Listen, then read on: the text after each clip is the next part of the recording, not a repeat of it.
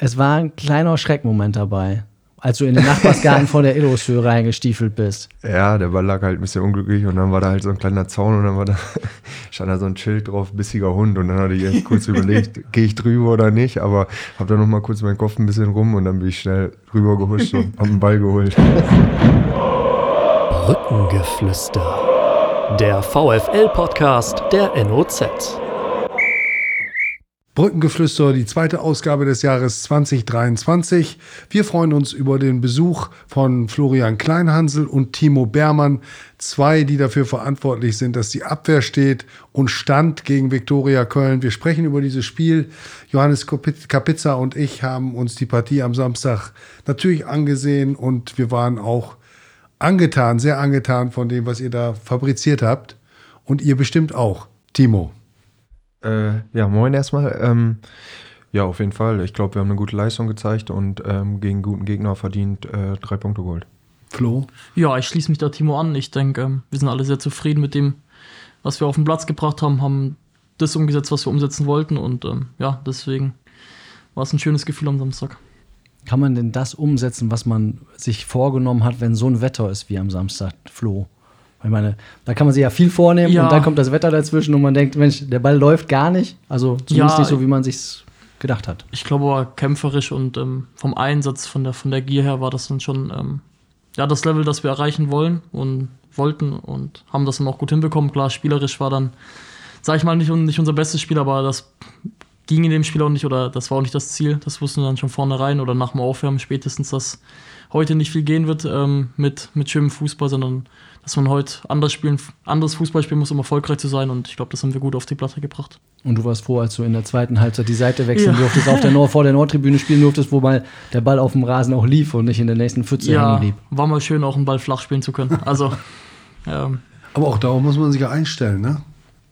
Ja, auf jeden Fall. Und ich glaube, das haben wir auch äh, direkt von Anfang an gut gemacht. Und ähm, ja, das war sicher auch ein kleiner Punkt, ähm, dem wir dann vielleicht Viktoria ein bisschen voraus waren. Und äh, ja, glaube aber schon, dass vor der Nordtribüne und die Mitte, das war schon okay. Da mhm. konnte man schon ja ganz gut spielen, aber ja, halt das Drittel zur Südtribüne war natürlich, ja. äh, ich glaube, wenn es auch auf dem ganzen Platz so gewesen wäre, dann wäre es schon grenzwertig gewesen, das ja. Spiel anzupfeifen. Aber das, die Ecke ist auch berüchtigt dafür. Ich habe vorhin noch auf dem Schinkelberg bei der Rollrasenverlegung auf eurem neuen Trainingsplatz Lothar Ganz getroffen.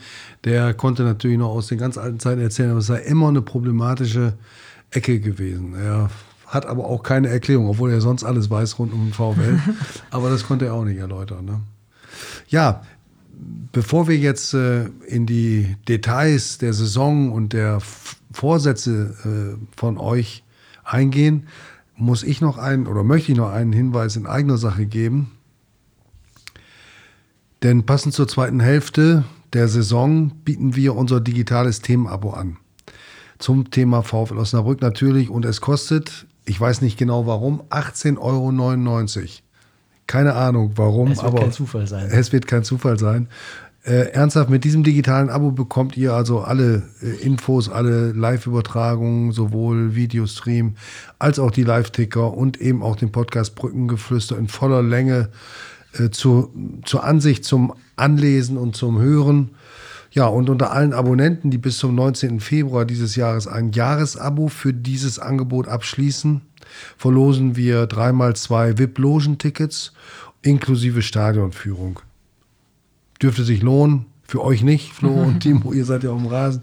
Und alle Infos zum Abo gibt es unter noz.de slash VfL-Jahresabo. So, jetzt habe ich meine Pflicht als Werbesprecher gut erfüllt, Johannes, aber Du kannst jetzt erstmal ins Inhaltliche gehen. Du kannst in eigener Sache auch noch sagen, dass du Harald Pistorius bist. Ich meine, die Hab ich Leute, das vergessen? ja, deinen oh. Namen nur. Ich meine, die Leute hören es an der Stimme in der Zeit, aber ähm, okay. wir sagen es trotzdem nochmal zur Sicherheit, falls Sie sich wundern, wer die vierte Stimme ist, ist Harald Pistorius. Sie kennen ihn aber alle. Was soll man da erzählen? Ähm, wir kommen nochmal aufs Spiel zurück, Viktoria Köln. Flo, äh, der Trainer ist ja nicht vorher mit euch im Stadion gewesen, um da zu trainieren. Inwiefern macht das was aus? Ich meine, Daniel Scherling hat auch schon mal eine Einheit ähm, ins Stadion verlegt, kurz vorm Spiel. Ihr seid auf der Eloshöhe geblieben. Ja, ich glaube, das wäre dann organisatorisch auch ähm, irgendwie zu kurzfristig gewesen. Ähm, aber ich war jetzt in der Planung auch nicht ganz genau dabei. Aber irgendwie Mario hatte auch seinen Bulli nicht und dann ähm, ja, haben wir uns entschieden, auf der Illushöhe zu bleiben. Ähm, ich glaube, am Donnerstag war bei uns eh eine regenerative Einheit, deswegen das hat alles gepasst. Ähm, und ich glaube, ähm, am Freitag konnten wir auch das, was wir trainieren wollten, so gut trainieren, weil ja, es war niemand da, glaube ich, von Köln, das hätten wir gesehen. Deswegen, das ging schon. Wäre vielleicht jetzt, ja, um den Rasen zu sehen, vielleicht nicht so schlecht gewesen, aber ähm, wir haben das auch so gut, gut hinbekommen. Stadion kennt er ja, aber es ja. ist nochmal, es ist was anderes da zu trainieren oder auf der Eloshöhe, ne? Ja, Wenn man die Maße hat, die Ja, man bekommt auch, auch so ein gelten. kleines Gefühl irgendwie wieder für Stadion, ähm, aber ja, wir haben jetzt auch gegen Schalke ja nochmal im Stadion gespielt, deswegen, ähm, das hat schon gepasst. Aber ich glaube, die Maße, äh, zumindest die, äh, die, die Breite, entspricht jetzt der im Stadion. Ne? Das sind die 68 Meter. Also wenn ihr jetzt Standards trainiert auf dem richtigen Platz in der Edoshöhe. Ja, ich glaube schon. Also ja. vielleicht ein ganz Ticken enger, aber nicht so wie früher. Hm. Ja. Das ist schon ein bisschen anders. Was hat den Ausschlag gegeben gegen Viktoria Köln äh, dafür, dass ihr wie Olaf Jansen, der Trainer der Viktoria, das später formuliert hat, ihr das Quäntchen Gier mehr hattet, dass ihr den Sieg ein bisschen mehr wolltet als die Viktoria. Wo habt ihr das hergeholt? Wer hat das in euch geweckt? Ist das ein Heimvorteil? Oder wie erklärt ihr das?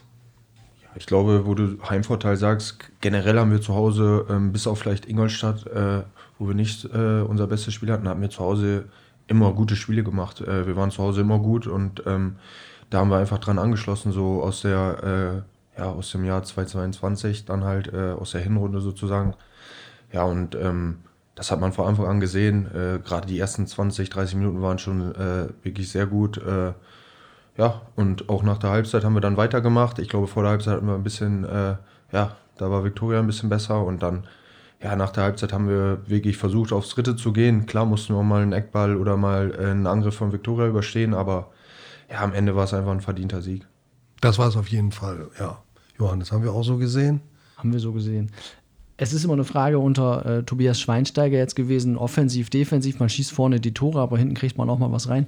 Ähm, Flo, wie siehst du jetzt eure letzten Spiele? Gegen Meppen gab es ein 3-0, gegen Viktoria ein 3-1. Da ist ein Verteidiger erstmal grundsätzlich, glaube ich, gut gelaunt.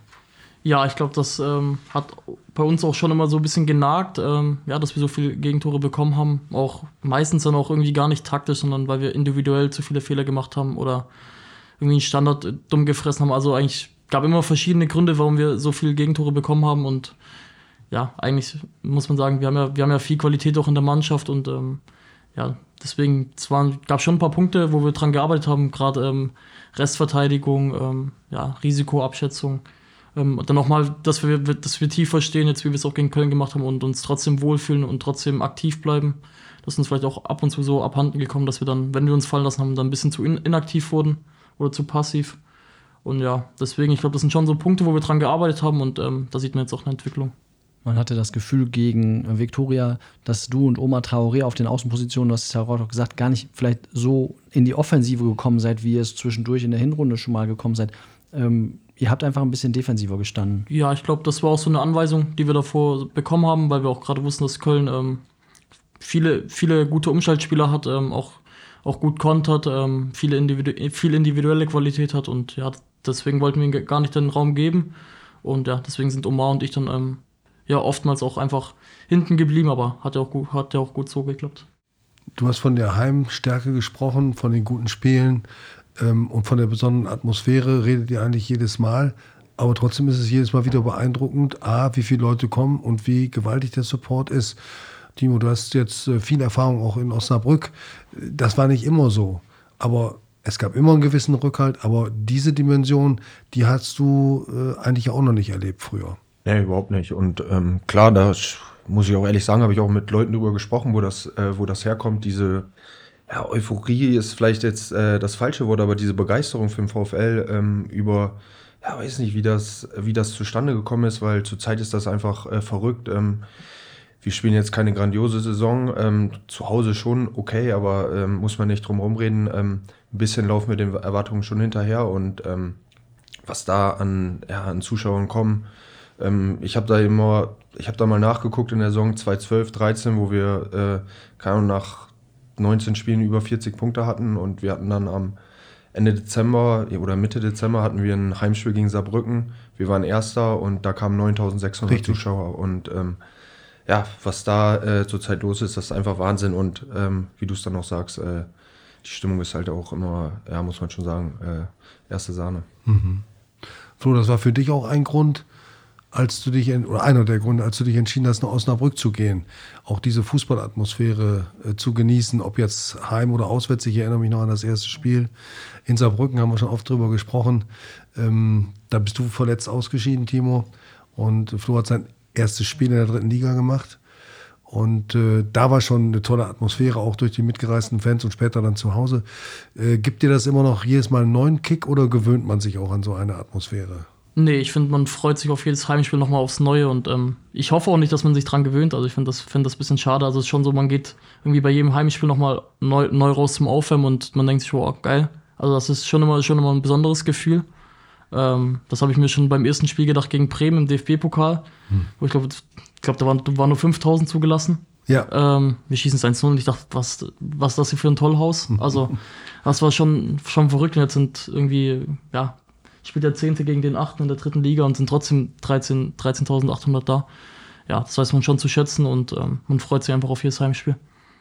Eule, wie ist das für dich? Du bist zehn Jahre älter, du hast viel Erfahrung gesammelt, schon auch in anderen Stadien gespielt und auch schon beim VfL gespielt dich reizt das trotzdem noch auch so, genau wie Flo, der, der, für den das noch neu ist, der jetzt wirklich diesen Drang oder diesen Rückhalt auch in Osnabrück das erste Mal so in der Form erlebt, aber du kennst es, reizt dich trotzdem.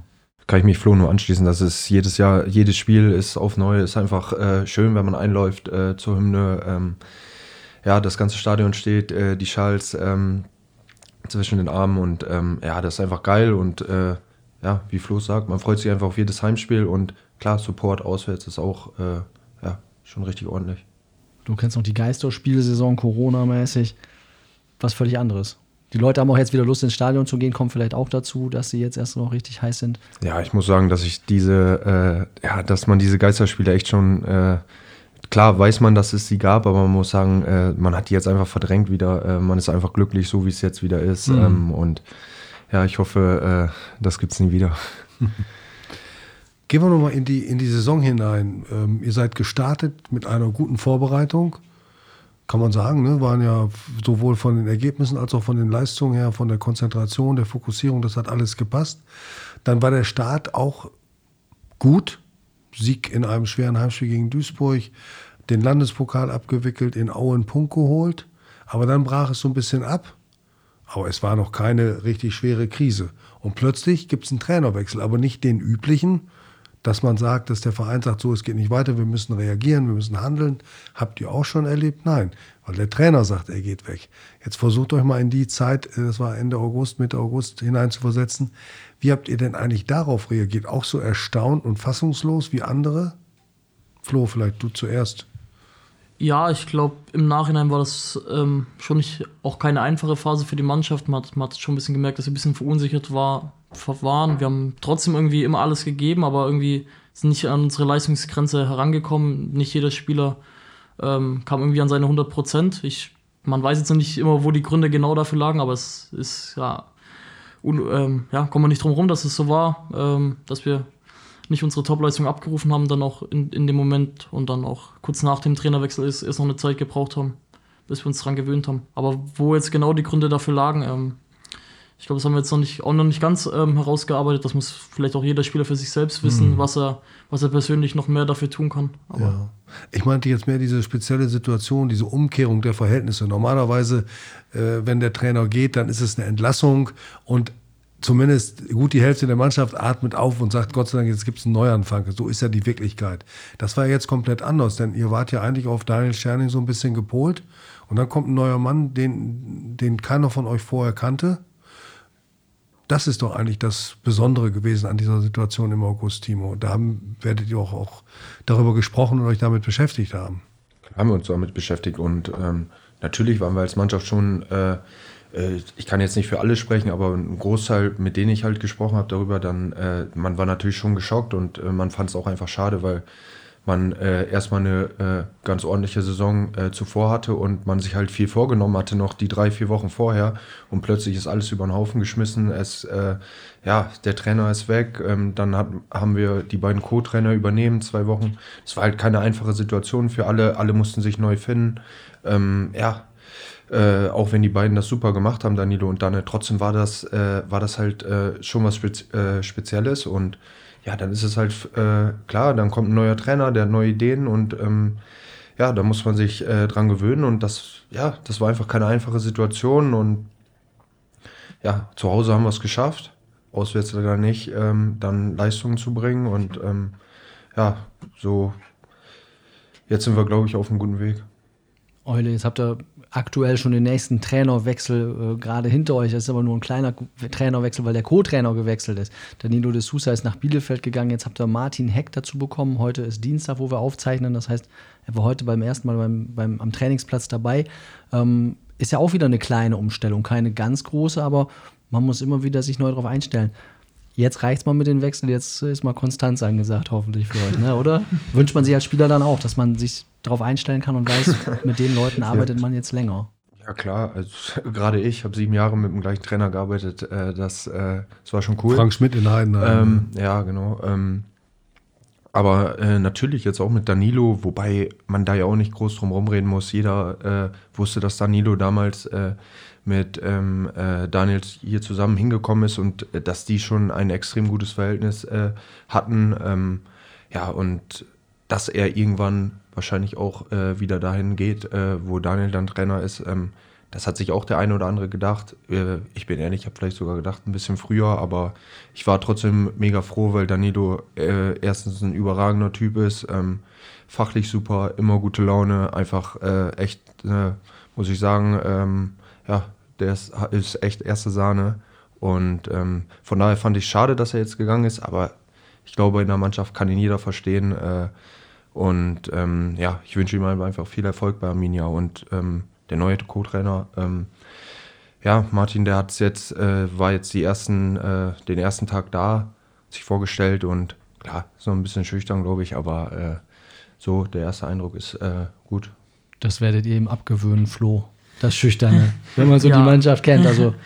Ich glaube auch. Also ähm, er wird da bestimmt ähm, einen guten Job machen und ähm, ja, auch das so ein bisschen ablegen. Ähm, es war heute der erste Tag, also ich kann jetzt noch nicht, noch nicht viel drüber sagen und ich glaube auch, haben da mit Tobi dann auch einen, einen Cheftrainer, der das, die das, die, die, ein gutes Team bilden werden. Also ich glaube, ähm, ja, das wird, das wird schon funktionieren. Das, ich glaube, das wird nicht ohne Kopf die Entscheidung irgendwie gekommen sein, sondern ja, die werden sich schon Gedanken gemacht haben und das wird, das wird, denke ich, passen. Wie lernt man als Spieler und als Mannschaft einen neuen Trainer kommen, kennen, der so unge unter solch ungewöhnlichen Umständen und auch relativ früh kommt. Äh, und der ja insofern ein unbeschriebenes Blatt war, weil er bisher noch nicht als Cheftrainer in Deutschland gearbeitet hatte. Wie, was habt ihr für ein Gefühl gehabt? Wie habt ihr euch einander angenähert, Trainer und Spieler, Trainer und Mannschaft? Wie ist das gelaufen? Wie ist das gelaufen? Ähm, man, der Trainer stellt sich vor, äh, er sagt, wie er gerne spielen möchte, was ihm wichtig ist. Äh, ja, und dann äh, fängt man halt an zu trainieren, man übt äh, taktische Sachen. Ähm, ja, das äh, kommt dann mit der Zeit alles so. Man lernt äh, vielleicht die ein oder andere Macke von dem Trainer kennen, die der alte Trainer vielleicht nicht hatte und dann auch wieder was eher was Positives. Und ähm, ja, so lernt er auch die Spieler kennen. Der weiß auch, ja, der eine, ähm, den kriegt man eher so gepackt, den anderen eher so und ja, so äh, entwickelt sich das, glaube ich, einfach mit der Zeit. Gilt das auch fürs Spielsystem, Flo, für das, was er euch spielen lassen will? Ja, ich glaube, man seine, seine Grundideen hat man schon relativ schnell, schnell raus, rausgemerkt. Also die haben wir, ne, diese Intensität, das, das hat uns relativ schnell klar gemacht. Aber klar, die Details, so ein paar, paar feine Anpassungen, die, die kommen dann Woche für Woche. Du merkst so, ah, jetzt will er das von mir, jetzt in dem Moment das und das vielleicht auch unterscheidet ihn dann auch ähm, von Scherning und das, das kriegst du noch über die Zeit einfach, ähm, ist auch ein Prozess und ähm, ja, der geht immer weiter und ich glaube, das haben wir jetzt auch nochmal in der Winterpause gemerkt, dass wir nochmal ein paar Sachen angepackt haben und ja, so ist das ähm, immer eine Entwicklung. Aber das, ich würde ich würd einfach sagen, das kommt viel über die Zeit. Und über die Praxis im Training und weniger durch Worte. Ja, beides. Ähm, klar, man, äh, man macht auch Videoanalysen, ähm, schaut sich Szenen an, ähm, wo er sagt, ja, da musst du so, jetzt in meinem Fall, da möchte ich dich lieber da haben als da haben. Und ähm, ja, solche Sachen, äh, ja, egal wie alt man ist, äh, man, man muss es dann halt so machen, auch wenn man es vielleicht ein paar Jahre vorher ein bisschen anders gemacht hat oder es anders kennengelernt hat. Wenn äh, der Trainer es so möchte, dann äh, ja, sicherlich diskutiert man darüber, weil man vielleicht auch eine Sache anders sieht, aber ja, am Ende des Tages ist der äh, Trainer der Chef und ja, der gibt die Sachen dann auch vor. Weil man es aber auch anders kennt aus den Jahren. Also du bist ja schon ein erfahrener Spieler. Du hast dann deine Eindrücke, wie schwer ist es, sich dann nochmal umzustellen, wenn der Trainer jetzt sagt, Mensch, das sehe ich eigentlich ganz anders. Und du hast ja noch eine gewisse Zeit auch und eine gewisse Erfahrung und hast gesagt, Mensch, ich habe das jetzt lange so und so gespielt. Ähm, wie ruckelt man sich da zurecht? Ja, das sind, das sind jetzt keine riesen, äh, Riesendange. Der sagt mir jetzt nicht, du musst nur noch mit dem rechten Fuß spielen. Also ja. dann hätte ich, glaube ich, Probleme. Aber äh, das glaube ich nicht. Nein, es sind einfach äh, Kleinigkeiten. Ähm, wenn eine Flanke ist, wo er mich dann lieber hat, ähm, auch wenn ich es vielleicht vorher ein bisschen anders gemacht habe oder ja, solche Sachen halt. Äh, jetzt keine riesen Dinge halt. Ne? Am Wochenende hat das mit der Flanke ja schon mal gut geklappt, als der Freistoß reinkam. Dann haben die Experten diskutiert, hätte Timo Beermann ihn selber schon machen können mit dem Kopf, aber so wie es dann gelaufen ist, ein Kölner spielt seinem Torwart das Ding noch vor den Fuß, der reagiert noch schnell, aber Robby Tesche ist da und trifft zum 2-0 war dann auch okay. Ja, ich meinte gerade eigentlich eher die Defensivflanke zu verteidigen, aber so. ähm, ja, offensiv, äh, offensiv, klar, da, da haben wir alle Freiheiten. Ähm, ja, es hat einfach gut gepasst. Ähm, ich hatte extrem viel Raum und ähm, hatte dann einfach das Gefühl, ähm, ja, es glaube ich ist besser für mich, wenn ich querlege ähm, und hoffe halt, dass seiner ist. Ja, und ähm, es war eigentlich so eine, ja, so eine Bruchteil einer Sekunde, wo ich Zeit hatte, darüber nachzudenken und ich habe mich dann zum Glück fürs Richtige entschieden, weil mein Kopf wäre wahrscheinlich nicht reingegangen. Ja, alles klar. Aber dann reden wir über die Defensivflanken. Was ist da anders? Was hat der Trainer da für eine Vorstellung? Oder für Neuigkeiten reingebracht? Das ist ja, jeder Trainer hat seine Ideen vom Spiel und jeder sagt ja auch, Mensch, das ist mein Stil, das, das habe ich vor. Ähm ja, dass er halt immer gerne schon plus eins im, in der Box ist, dass man den, äh, dass, äh, wenn der Ball auf der Grundlinie ist, dass der erste Innenverteidiger vielleicht eher den flachen Pass zumacht, der zweite Innenverteidiger ein bisschen anders steht. Äh, ja, es fallen mir jetzt auch äh, so ad hoc jetzt kein, nicht alle Dinge ein, die, äh, die wir da so besprochen haben, aber ähm, ja, solche, um solche Sachen geht es ja. muss ja auch noch Überraschung sein für die Gegner, also können ja auch nicht alles verraten, ne? Er geht sehr ins Detail und das ist ja auch richtig so. Aber das heißt auch, dass Training äh, nicht nur mit Füßen passiert, sondern auch eure Birne ganz gut beansprucht wird, oder? Ja, ich glaube, ähm, wir machen dann schon auch viel, viel Videoanalyse, ähm, individuell wie auch gruppentaktisch. Und ja, ähm, muss man schon auch immer mit dem Kopf dabei sein, aber ich glaube, ähm, ist ja auch schön, wenn man immer was Neues dazulernt. Ich glaube, alle Spieler sind auch offen für und ähm, man sieht ja auch, dass, dass das Früchte trägt. Gucken wir doch mal auf, auf eure persönliche Entwicklung, Flo. Vielleicht fangen wir bei dir an. Du bist vor jetzt anderthalb Jahren gekommen aus der Regionalligamannschaft des VfB Stuttgart, hast eine fast klassische NLZ-Laufbahn hingelegt mit allem, was dazugehört. Ein gut ausgebildeter ähm, Profi, der weiterkommen wollte und der dann, das wissen vielleicht einige schon, äh, seinen Vertrag in Stuttgart aufgelöst hat, um zu wechseln. Also nicht die übliche Laie eines Spielers, der schon relativ gut verdient bei einem Bundesligisten in der zweiten oder dritten Reihe, sondern eine Auflösung, ein kompletter Wechsel, ein Neustart, alles ganz bewusst gemacht. Wenn du jetzt anderthalb Jahre zurückschaust, hat sich das für dich und deine persönliche Entwicklung gelohnt? War es der richtige Schritt? Ja, absolut, also zu 100 Prozent. Ich würde den Schritt auf jeden Fall nochmal genauso machen. Und ja, ich glaube, äh, für mich persönlich, ähm, ja, die absolut richtige Entscheidung. Ich glaube, Gab jetzt auch hier Höhen und Tiefen, aber ich glaube schon, dass die, dass der Pfeil da eher in die, in die, in die Richtung nach oben zeigt. Deswegen, ähm, ja, absolut glücklich hier und ähm, wird es auf jeden Fall nochmal genauso machen. Du hast eben gesagt, es gab Höhen und Tiefen. Du hast einen Blitzstart gehabt, warst von Anfang an im Team.